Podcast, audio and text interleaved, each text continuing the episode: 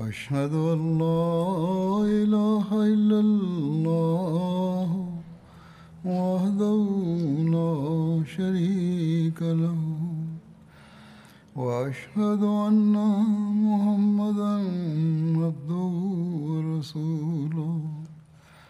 أما بعد فأعوذ بالله من الشيطان الرجيم. بسم الله الرحمن الرحيم. الحمد لله رب العالمين. الرحمن الرحيم. مالك يوم الدين. إياك نعبد وإياك نستعين. اهدنا الصراط المستقيم صراط الذين أنعمت عليهم غير المغضوب عليهم ولا الضالين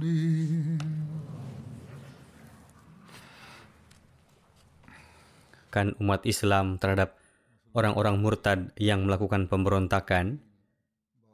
Kaitannya dengan hal ini dijelaskan lebih lanjut berkenaan dengan tindakan yang dilakukan oleh Hadrat Muhajir radhiyallahu anhu dan Hadrat Ikrimah radhiyallahu anhu dalam menghadapi orang-orang murtad di Kindah dan Hadramaut bahwa ketika Hadrat Muhajir berhenti di sana beliau mengabarkan kepada Hadrat Abu Bakar melalui surat mengenai semua tindakan yang beliau lakukan dan menunggu balasannya.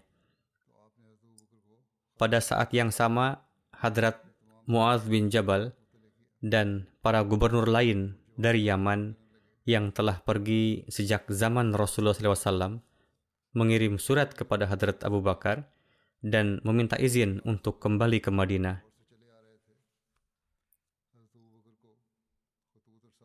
Hadrat Abu Bakar memberikan opsi kepada Hadrat Muaz bin Jabal dan para gubernur lainnya untuk tinggal di Yaman jika mereka mau dan kembali ke Madinah jika mereka mau, tetapi hendaknya menunjuk seseorang untuk menggantikan mereka. Setelah mendapatkan opsi tersebut, semua kembali ke Madinah dan Hadrat Muhajir mendapatkan perintah untuk pergi menemui Hadrat Ikrimah Kemudian keduanya hendaknya pergi ke Hadramaut bersama-sama dan membantu Ziyad bin Labid dan seraya menetapkan mereka untuk tetap pada jabatan mereka. Hadrat Abu Bakar memerintahkan bahwa mereka yang telah berjihad antara Mekah dan Yaman bersama dengan Anda, berilah izin kepada mereka untuk kembali. Jika mereka ingin kembali, maka silahkan kembali, tetapi utamakanlah untuk ikut serta dalam jihad atas keinginan sendiri kecuali orang-orang itu sendiri mengatakan bahwa mereka ingin ikut serta dalam jihad. Hadrat Ikrimah menerima surat Hadrat Abu Bakar. Di dalamnya beliau diperintahkan untuk bergabung dengan Muhajir bin Abu Umayyah yang datang dari sana dan berdua bersama-sama pergi kepada kabilah Kindah. Setelah menerima surat ini, Hadrat Ikrimah pergi dari Mahrah dan menetap di Abian sambil menunggu Hadrat Muhajir bin Umayyah Abian juga adalah nama suatu pemukiman di Yaman. Berkenaan dengan tindakan menghadapi orang-orang murtad dari kabilah Kindah, tertulis dalam tarikh Tabari bahwa sebelum terjadi kemurtadan, ketika seluruh wilayah Kindah dan Hadramaut memeluk Islam, Hadrat Rasulullah SAW bersabda mengenai pengumpulan zakat dari mereka bahwa zakat sebagian penduduk Hadramaut hendaknya dikumpulkan di Kindah dan zakat sebagian penduduk Kindah harus dikumpulkan di Hadramaut, yakni hendaknya dikirim ke sana dan saling membelanjakan satu sama lain. Kemudian zakat sebagian penduduk Hadramaut hendaknya dikumpulkan di Sakun dan zakat sebagian penduduk Sukun hendaknya dikumpulkan di Hadramaut.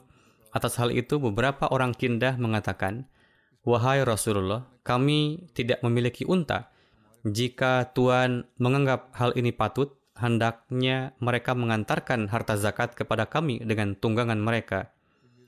Hadrat Rasulullah bersabda kepada orang-orang Hadramaut, jika kalian bisa melakukan seperti itu, maka lakukanlah. Mereka mengatakan, kami akan melihatnya. Jika mereka tidak memiliki hewan tunggangan, maka kami akan melakukan seperti demikian. Kemudian ketika Rasulullah wafat dan tiba waktunya pengumpulan zakat, maka Ziyad mengambil orang-orang untuk datang kepada beliau. Mereka hadir ke hadapan beliau dan Bani Waliyah, yakni penduduk Kindah berkata, sebagaimana yang telah kalian janjikan kepada Rasulullah, antarkanlah harta zakat kepada kami. Maka mereka berkata, kalian memiliki hewan pengangkut beban. Bawalah hewan kalian dan ambillah harta zakat. Mereka menolak untuk mengantarkan harta zakat dan orang-orang kindah bersikeras pada tuntutannya. Kemudian orang-orang itu kembali ke rumah masing-masing mereka menjadi bimbang. Mereka maju selangkah, lalu mundur lagi selangkah, sambil menunggu Hadrat Muhajir, Hadrat Ziyad, menahan diri untuk tidak mengambil tindakan apa pun terhadap mereka.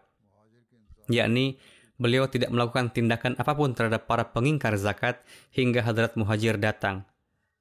Ketika Hadrat Abu Bakar mengirimkan surat kepada Hadrat Muhajir dan Hadrat Ikrimah yang berisi bahwa Kalian berdua pergilah ke Hadramaut dan pertahankanlah Hadrat Ziyad untuk tetap pada tanggung jawab beliau.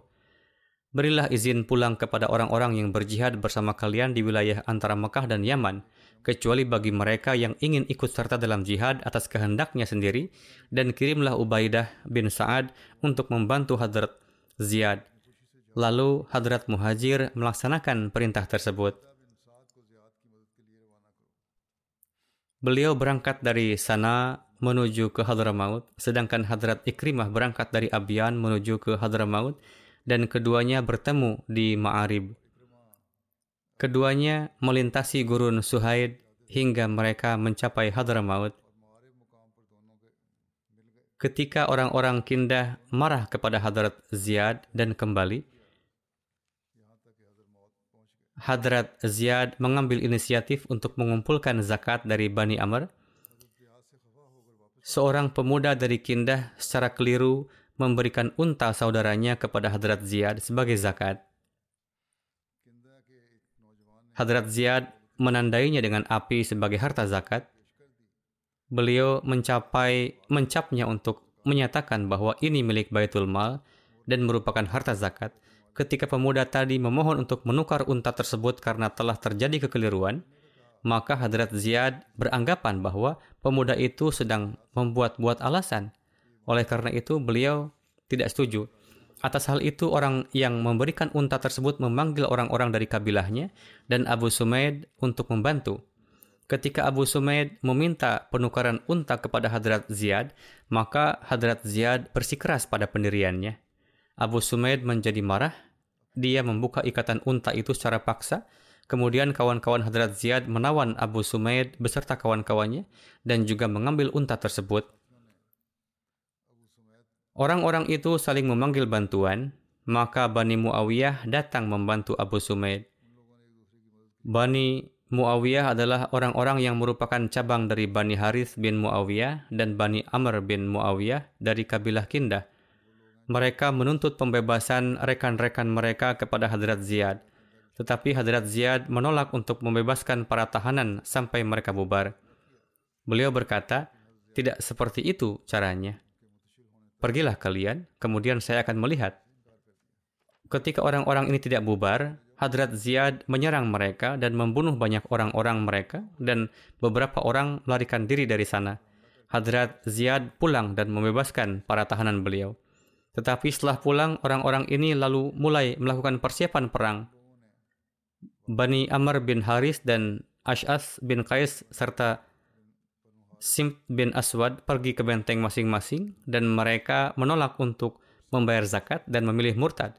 Yang mana menanggapi hal itu Hadrat Ziyad menghimpun pasukan dan menyerang Bani Amr dan banyak orang-orang mereka yang terbunuh dan mereka yang dapat melarikan diri mereka melarikan diri dan sejumlah besar ditawan oleh Hadrat Ziyad dan dikirim ke Madinah.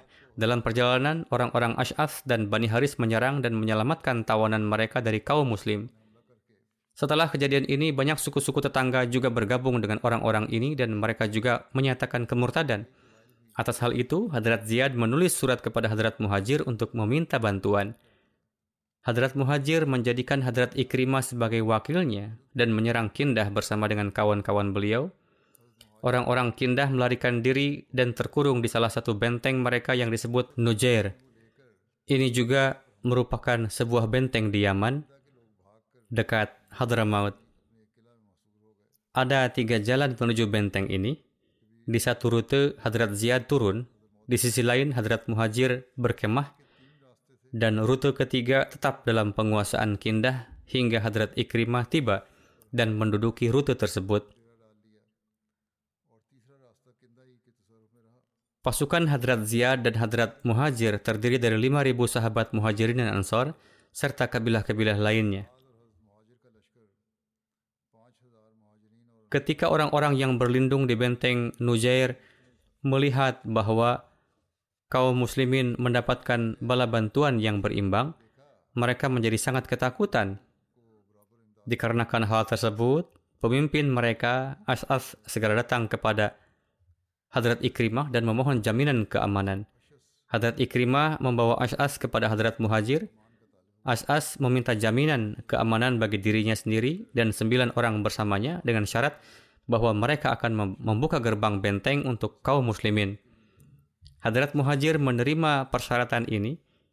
Ketika As-As menulis nama sembilan orang tersebut, ia lupa menulis namanya sendiri karena tergesa-gesa dan ketakutan yang sangat. Lalu ia membawa tulisan itu kepada Hadrat Muhajir yang kemudian mencapnya. Kemudian As'af kembali. Ketika ia membuka gerbang benteng, kaum muslimin memasukinya. 700 orang kindah tewas dalam pertempuran antara kedua belah pihak. Orang-orang di dalam benteng juga melakukan perlawanan dan bertempur dari depan. Bagaimanapun, para pria mereka tewas terbunuh dan seribu wanita ditawan. Setelah itu, Hadrat Muhajir meminta surat jaminan keamanan dan memaafkan semua orang yang tercantum di dalamnya. Namun nama As'as tidak tercantum di dalamnya. Atas hal itu, Hadrat Muhajir memutuskan untuk membunuhnya. Namun atas permintaan Hadrat Ikrimah, beliau mengirimnya bersama dengan tahanan lainnya kepada Hadrat Abu Bakar, supaya Hadrat Abu Bakar memberikan keputusan berkenaan dengannya.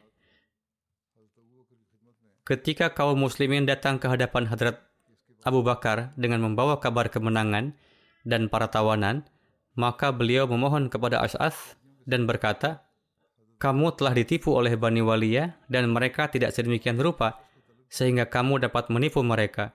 Dan mereka juga tidak menganggapmu memenuhi syarat untuk tugas ini. Mereka membunuh diri sendiri dan membunuhmu juga. Apakah kamu tidak takut bahwa sebagian dari doa buruk Rasulullah SAW telah sampai kepadamu? Sebenarnya Rasulullah mengutuk empat kepala suku Kindah yang telah menerima Islam bersama Ash'ath. Kemudian belakangan mereka murtad.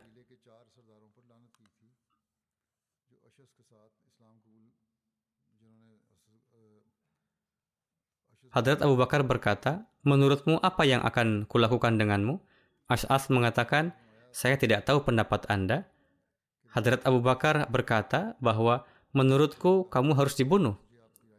Ia berkata, sayalah yang telah memutuskan pengampunan nyawa 10 orang dari kaum saya. Bagaimana pembunuhan atas saya bisa dibenarkan? Beliau berkata, apakah kaum muslimin mempercayakan masalah ini kepada Anda? Ia menjawab, ya. Maka Hadrat Abu Bakar bersabda, ketika mereka mempercayakan masalah ini kepadamu dan kemudian kamu datang kepada mereka, apakah mereka mencapnya? Ia menjawab, ya. Beliau berkata, setelah surat itu dicap, rekonsiliasi wajib dilaksanakan sesuai dengan apa yang tertulis di dalamnya. Sebelum ini, kamu hanya berbicara tentang rekonsiliasi. Ketika Ash'as takut ia akan dibunuh, ia berkata, jika Anda mengharapkan suatu kebaikan dari saya, maka bebaskan para tahanan ini dan maafkan kesalahan saya, dan terimalah keislaman saya dan perlakukan saya seperti Anda biasa memperlakukan orang lain yang seperti saya dan kembalikanlah istri saya kepada saya. Tertulis bahwa sebelum peristiwa ini, suatu kali Ash'ath pernah datang ke hadapan Rasulullah. Ia menyampaikan niatan untuk menikahi saudara perempuan Hadrat Abu Bakar, Ummu Farwah binti Abu Kuhafah.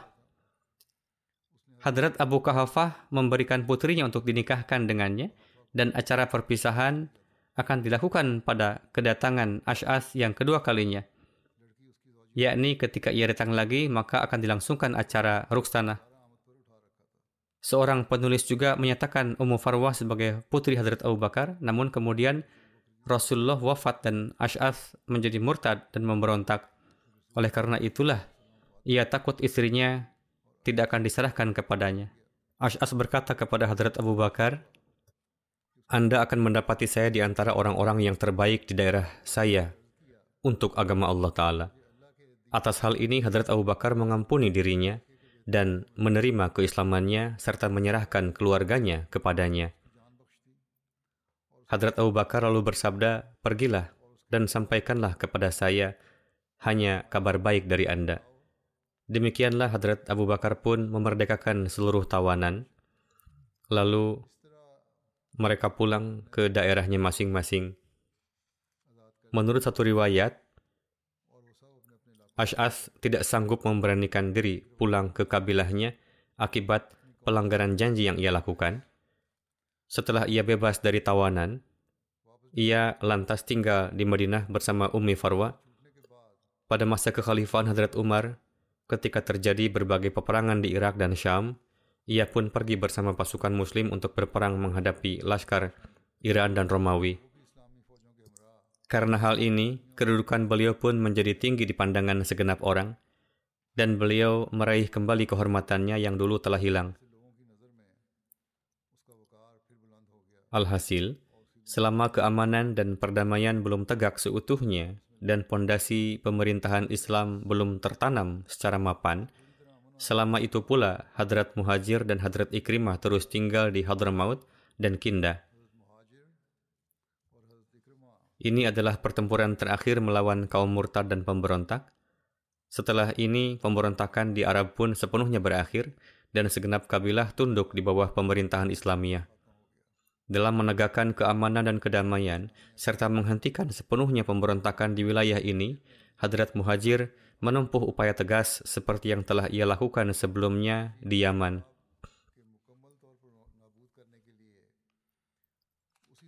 Tatkala Hadrat Abu Bakar menulis kepada Hadrat Muhajir untuk memilih salah satu wilayah antara Yaman dan Hadramaut, Hadrat Muhajir lalu memilih Yaman.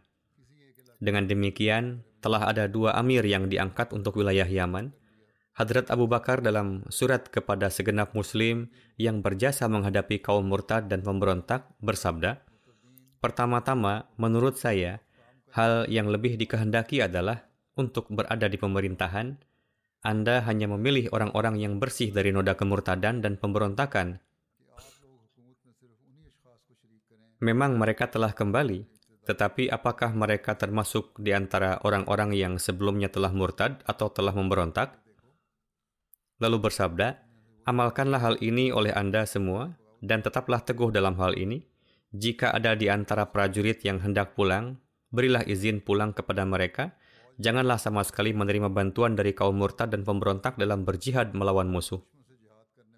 Kebanyakan para penulis, terutama penulis sejarah di masa ini terkait peperangan di masa Hadrat Abu Bakar, mereka menjelaskan bahwa seolah-olah semua upaya yang ditempuh untuk menghadapi para pengaku kenabian palsu adalah memerangi mereka semua dan mereka dihabisi dengan kekuatan pedang karena inilah hukuman syariat bagi mereka.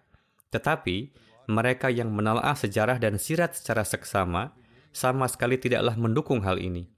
Sebagaimana telah dijelaskan dari amalan-amalan dan hadis-hadis Rasulullah SAW yang penuh berkat, bahwa Rasulullah SAW tidaklah menempuh suatu upaya hanya dikarenakan adanya suatu pendakwaan kenabian palsu, dan tidak pula upaya peperangan yang ditempuh Hadrat Abu Bakar ini hanya didasarkan atas upaya menghabisi para pendakwa kenabian palsu, tetapi dasar yang utama adalah sikap mereka yang mengobarkan pemberontakan.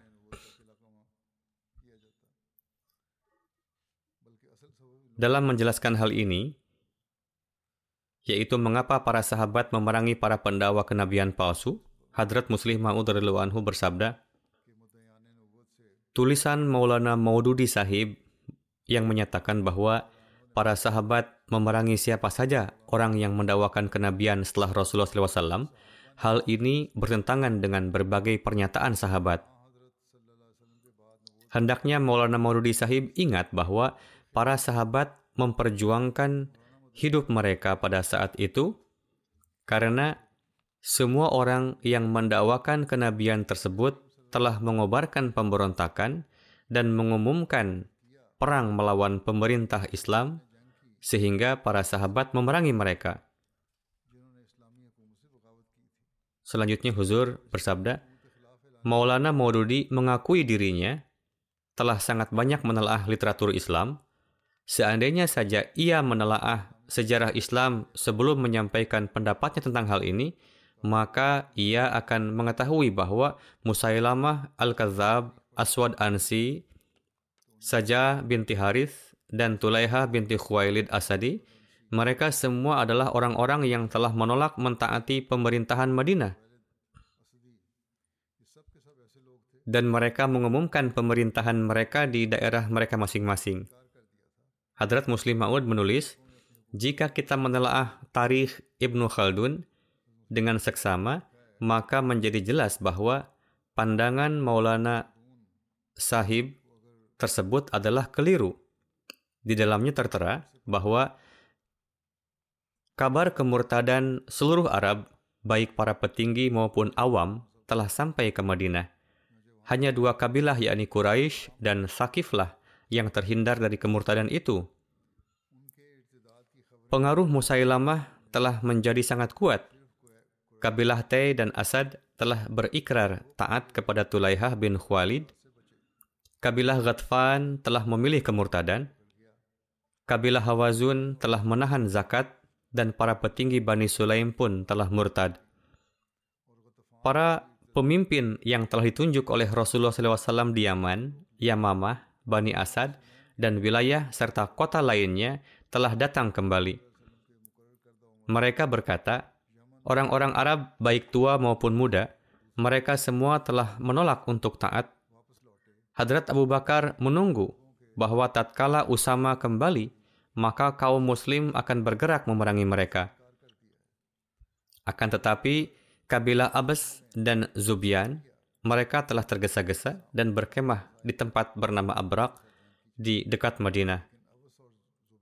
Beberapa orang yang lain datang ke Zulkisah dan berkemah di sana.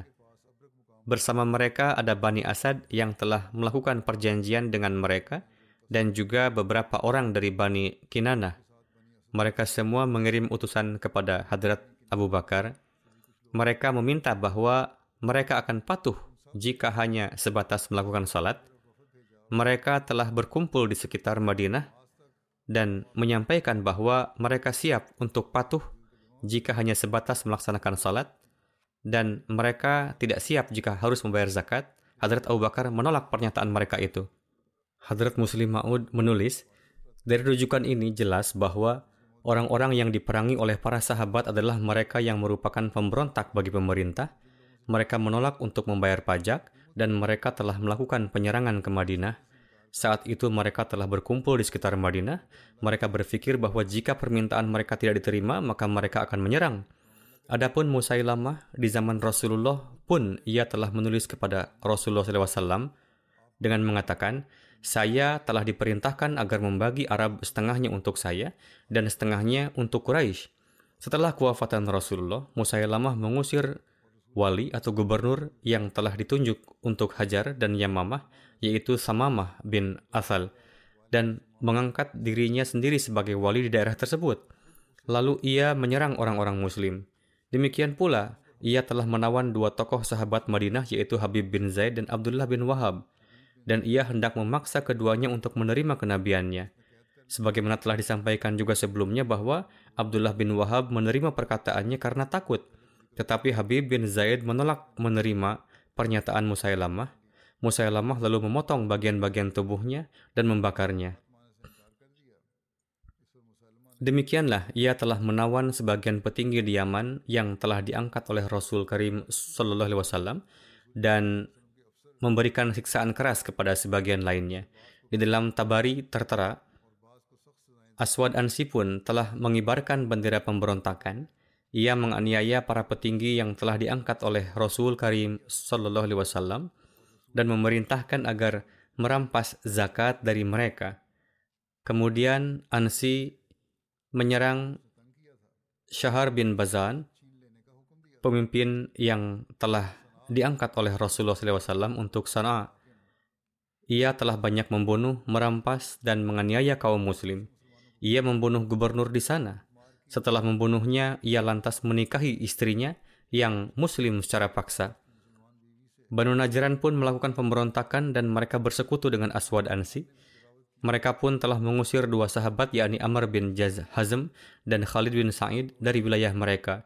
Dari peristiwa-peristiwa itu jelas bahwa perlawanan terhadap para pendakwa kenabian bukanlah didasarkan karena mereka telah mendakwakan diri sebagai nabi bagi umat Rasulullah SAW dan mereka memiliki tujuan menyebarkan agama Rasulullah SAW. Akan tetapi, para sahabat saat itu memerangi mereka karena mereka telah menolak syariat Islamiyah dan mereka telah menjalankan hukum mereka sendiri dan telah mengaku sebagai penguasa untuk wilayah mereka.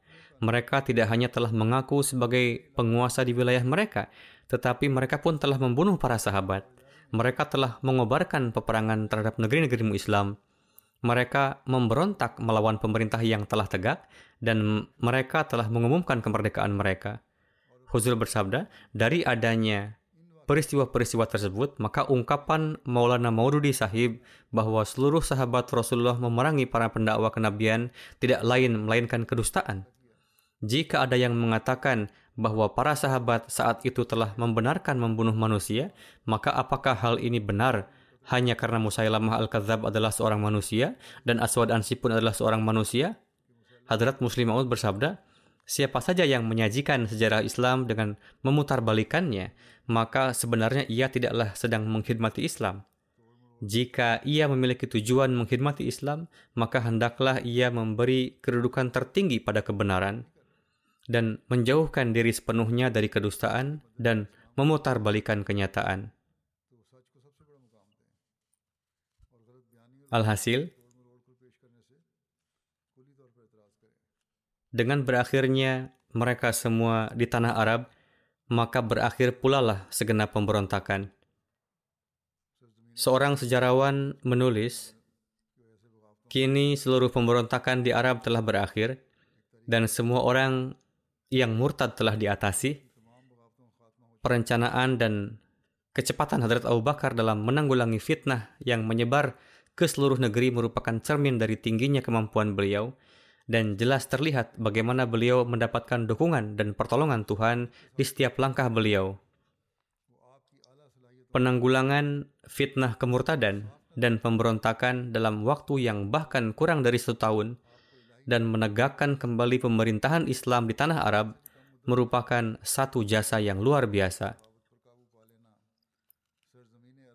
Hadrat Abu Bakar Siddiq radhiyallahu anhu sangat gembira dengan kemenangan yang diraih Islam namun tidak ada sedikit pun tinggi hati dan ketakaburan dalam kegembiraan ini. Karena beliau mengetahui bahwa apa pun yang diraih hanyalah bersumber dari karunia dan kasih sayang Allah Ta'ala semata.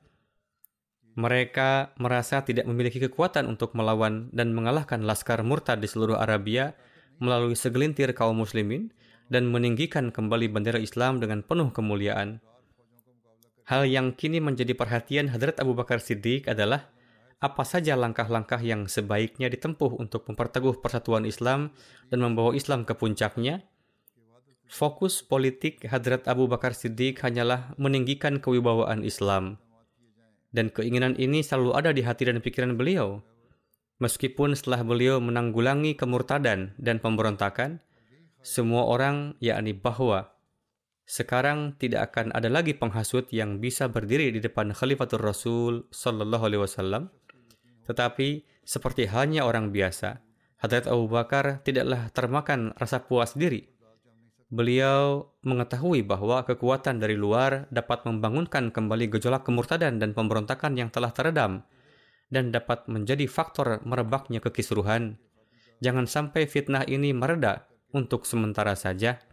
Kekuatan eksternal yang menghadang adalah pemerintahan-pemerintahan besar yang ada di perbatasan-perbatasan Arab yang dapat menimbulkan ketidakamanan. Sehingga beliau tidak jatuh dalam sikap puas diri. Untuk mengantisipasi akan adanya peluang pemberontakan dari suku-suku Arab ini, dianggap tepat untuk mengalihkan perhatian suku-suku Arab ke Iran dan Suriah, sehingga mereka tidak memiliki kesempatan untuk melakukan kerusuhan terhadap pemerintah, dan dengan demikian akan memberikan ketenangan kepada umat Islam, sehingga mereka bisa mengikuti hukum agama dengan sepenuh hati.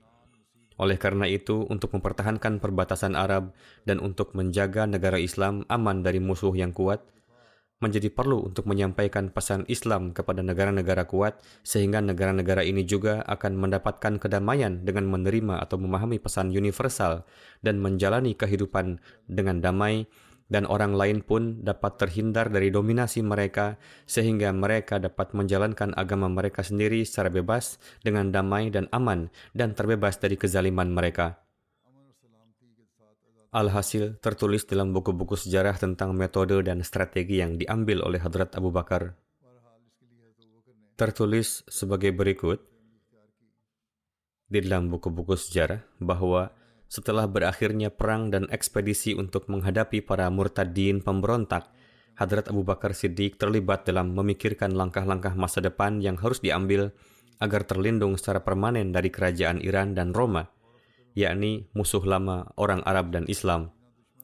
Karena pada masa kehidupan suci Rasulullah Shallallahu Alaihi Wasallam pun kedua kekuatan ini ingin memposisikan orang-orang Arab di bawah kendali mereka.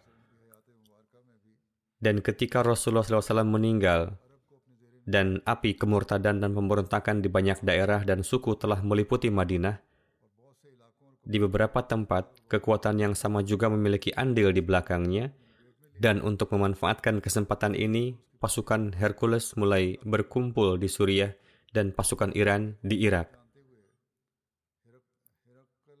Oleh karena itu, Hadrat Abu Bakar yang telah mengirim pasukan pertama melawan Romawi di bawah kepemimpinan Hadrat Osama sesuai dengan sabda Nabi suci Shallallahu Alaihi Wasallam, tidak mungkin tidak khawatir dan tidak peduli dengan kekuasaan yang merebut dan menindas ini. Tapi sebelum beliau menyampaikan strategi di depan semua orang, beliau menerima berita bahwa Hadrat Musanna bin Harithah yang telah membantu memadamkan pemberontakan para murtadin pemberontak di Bahrain telah membawa teman-temannya bersamanya dan meninggalkan teluk maju ke utara di sepanjang pantai Persia menuju Irak.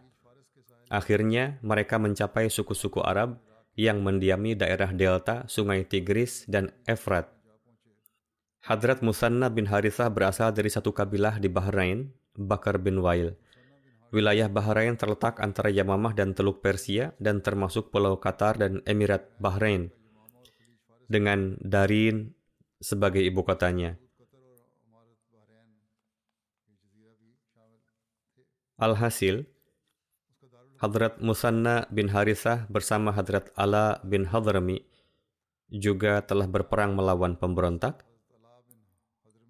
Adapun orang-orang di Bahrain dan sekitarnya yang teguh dalam Islam dan yang berpartisipasi dalam memerangi pemberontak bersama dengan tentara Islam, Hadrat Musanna adalah komandannya. Ketika Hadrat Abu Bakar anhu belum dapat memutuskan tindakan selanjutnya, Hadrat Musanna bin Harithah datang ke Madinah dan memberitahu Hadrat Abu Bakar tentang situasi di Irak bahwa suku-suku Arab yang tinggal di daerah Delta Tigris dan Efrat mereka berada dalam kesulitan di tangan penduduk setempat dan diganggu. Orang-orang Arab sebagian besar bertani dan ketika panen ranum, penduduk setempat menjarahnya. Untuk itu, Hadrat Musanna bin Harithah meminta agar tentara Islam dikirim untuk menyelamatkan orang-orang ini dari penderitaan. Hadrat Abu Bakar berkonsultasi dengan para sahabat di Madinah dan mengajukan usulan Hadrat Musanna bin Harithah. Karena penduduk Madinah tidak mengetahui situasi di Irak, mereka menyarankan agar Hadrat Khalid bin Walid dipanggil dan seluruh masalah harus disampaikan kepada beliau dan dimintai saran. Hadrat Khalid bin Walid pada saat itu tengah berada di Yamamah. Untuk itu Hadrat Abu Bakar mengundangnya ke Madinah. Ketika Hadrat Khalid bin Walid tiba di Madinah, lalu Hadrat Abu Bakar menyampaikan usulan Hadrat Musanna untuk menyerang Irak Hadrat Khalid bin Walid juga berpendapat bahwa Hadrat Musanna telah memulai operasi melawan Iran di perbatasan Irak. Jika gagal dan tentara Hadrat Musanna harus mundur ke Arab, maka otoritas Iran akan menjadi lebih berani.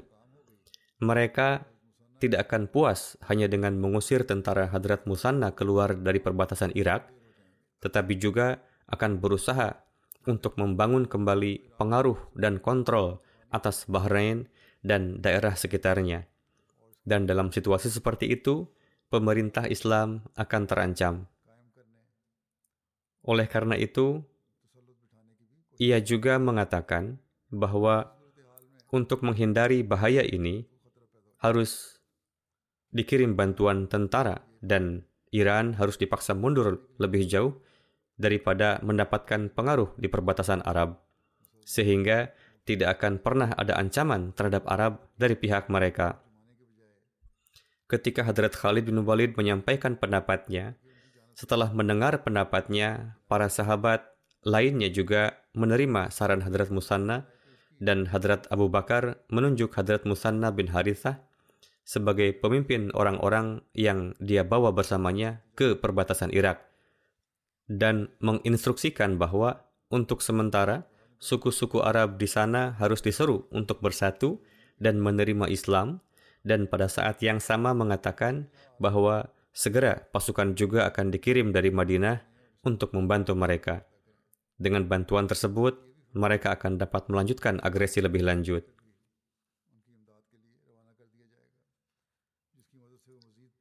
Beberapa sejarawan percaya bahwa Musanna tidak pergi ke Madinah untuk meminta bantuan, tidak juga bertemu Hadrat Abu Bakar, tetapi ia bergerak jauh ke daerah Delta dengan pasukannya dan pergi untuk menghadapi pasukan komandan Iran, Hormuz. Hormuz pada saat itu menjabat sebagai komandan pasukan perbatasan. Dalam pandangan Kisra, pangkat tertinggi yang bisa dicapai seseorang, Hormuz termasuk di antaranya.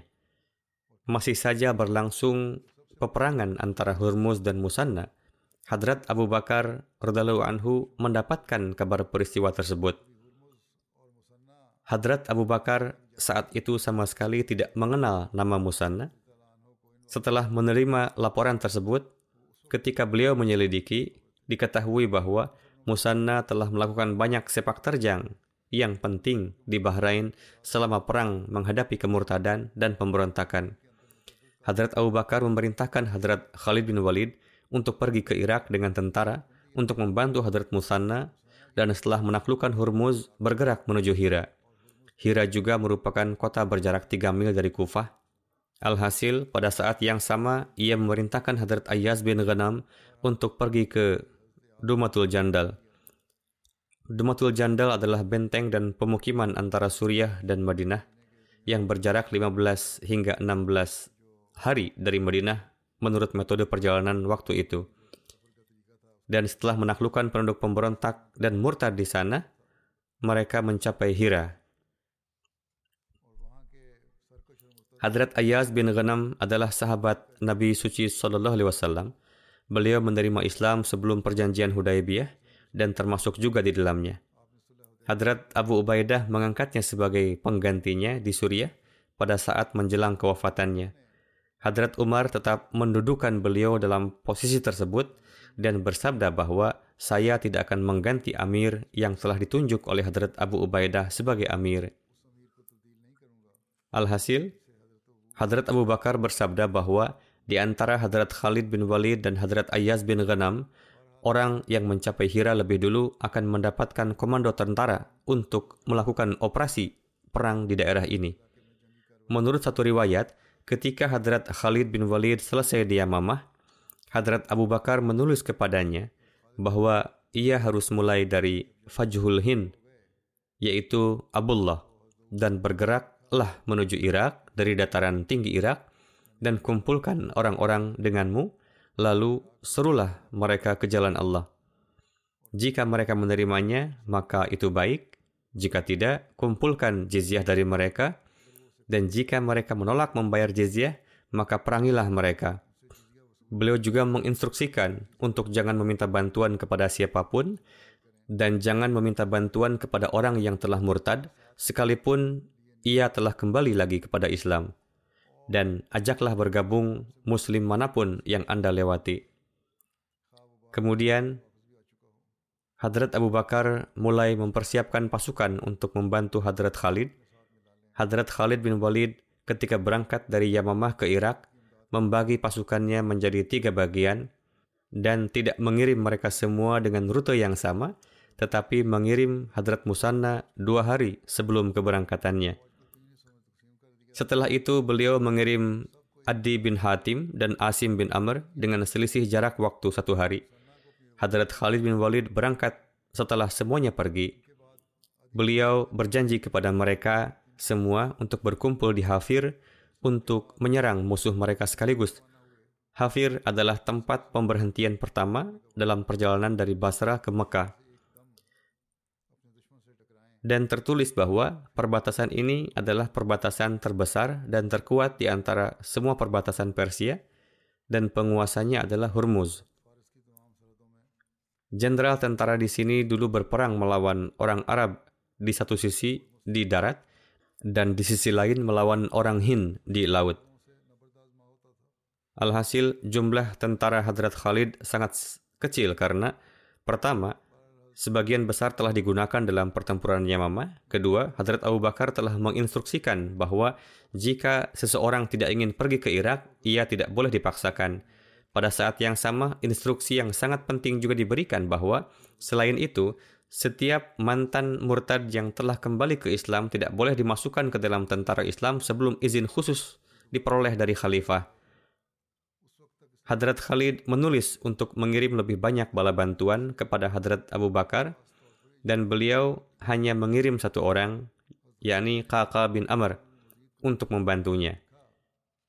Orang-orang sangat terkejut dan bertanya, Tuan hanya mengirim satu orang untuk membantu Khalid, padahal sebagian besar tentara sekarang terpisah darinya. Hadrat Abu Bakar menjawab bahwa laskar yang di dalamnya terdapat orang seperti kakak tidak akan pernah bisa dikalahkan. Namun demikian, beliau mengirim surat kepada Khalid di tangan kakak, di mana beliau menulis bahwa dia harus mendorong orang-orang yang tetap teguh dalam Islam sepeninggal Rasulullah dan yang telah berperang melawan orang-orang murtad untuk bergabung dengan pasukannya. Saat menerima surat ini, Hadrat Khalid mulai mengorganisir pasukannya.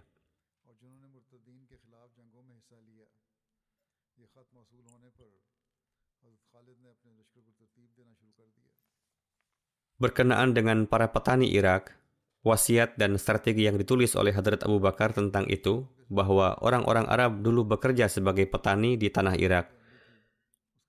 Ketika panen sudah siap, mereka menerima sebagian kecil. Sebagian besar didapatkan oleh para pemilik tanah Iran. Tuan tanah ini sangat kejam terhadap orang-orang Arab yang miskin dan memperlakukan mereka lebih buruk daripada budak.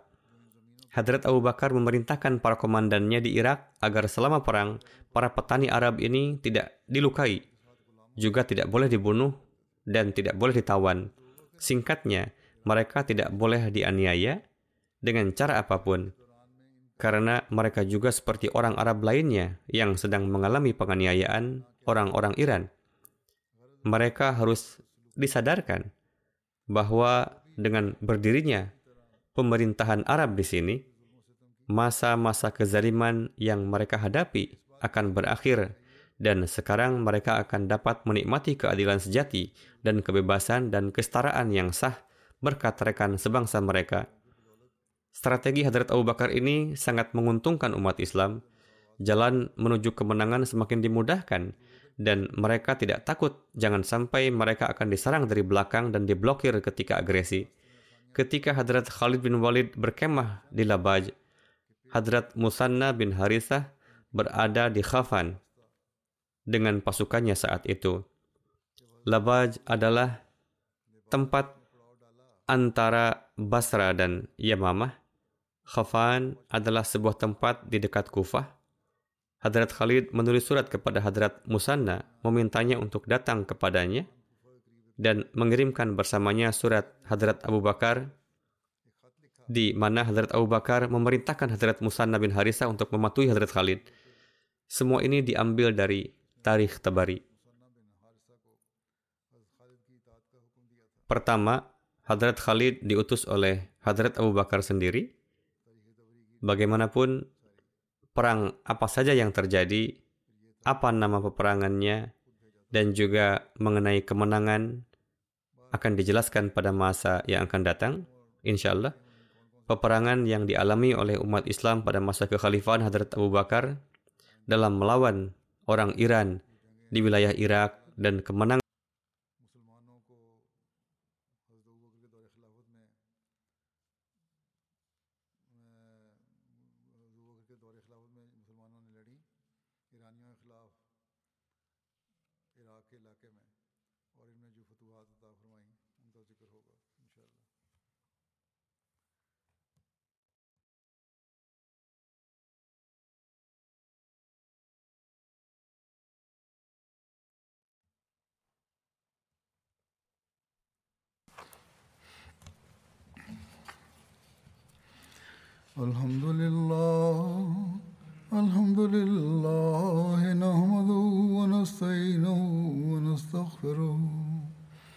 ونؤمن به ونتوكل عليه. ونعوذ بالله من شرور أنفسنا ومن سيئات أعمالنا. من يهده الله فلا مضل له ومن يضلل فلا هادي له. ونشهد أن لا إله إلا الله. ونشهد أن محمدا عبده ورسوله. عباد الله رحمكم الله. إن الله يأمر بالعدل والإحسان. إن الله يأمر بالعدل والإحسان. وإيتاء ذي القربى وينهى عن الفحشاء والمنكر والبغي يعظكم لعلكم تذكرون. اذكروا الله يذكركم وادعوه يستجب لكم ولذكر الله